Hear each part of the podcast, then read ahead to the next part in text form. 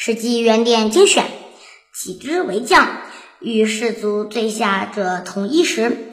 卧不设席，行不骑乘，轻果盈粮，与士卒分劳苦。足有病居者，为其损之。祖母闻而哭之。人曰：“自足也，而将军自损之其居，何哭为？”母曰：“非然也。往年无功损其父，其父战不选种，是以哭之。文侯以吴起善游兵，连平，既能得士心，乃以为西河守，以拒秦、韩。魏文侯既卒，起是其子武侯。”武侯伏西河而下，中流，故而谓吴起曰：“美在乎山河之固，此魏国之宝也。”启对曰：“在德不在险。若君不修德，周中之人尽为敌国也。”武侯曰：“善。”《史记·孙子吴起列传》：吴起当将领，与最低级的士兵穿同样的衣服。吃同样的食物，他睡觉时不铺垫子，巡行时不骑马，不坐车，亲自背负粮食，为士兵分担劳苦。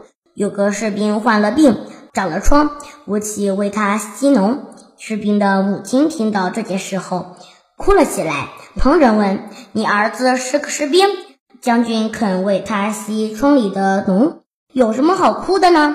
那位母亲说：“不是这样的。”当年吴将军吸了我儿子父亲疮里的脓，他父亲作战时毫不退缩，最终死于敌手。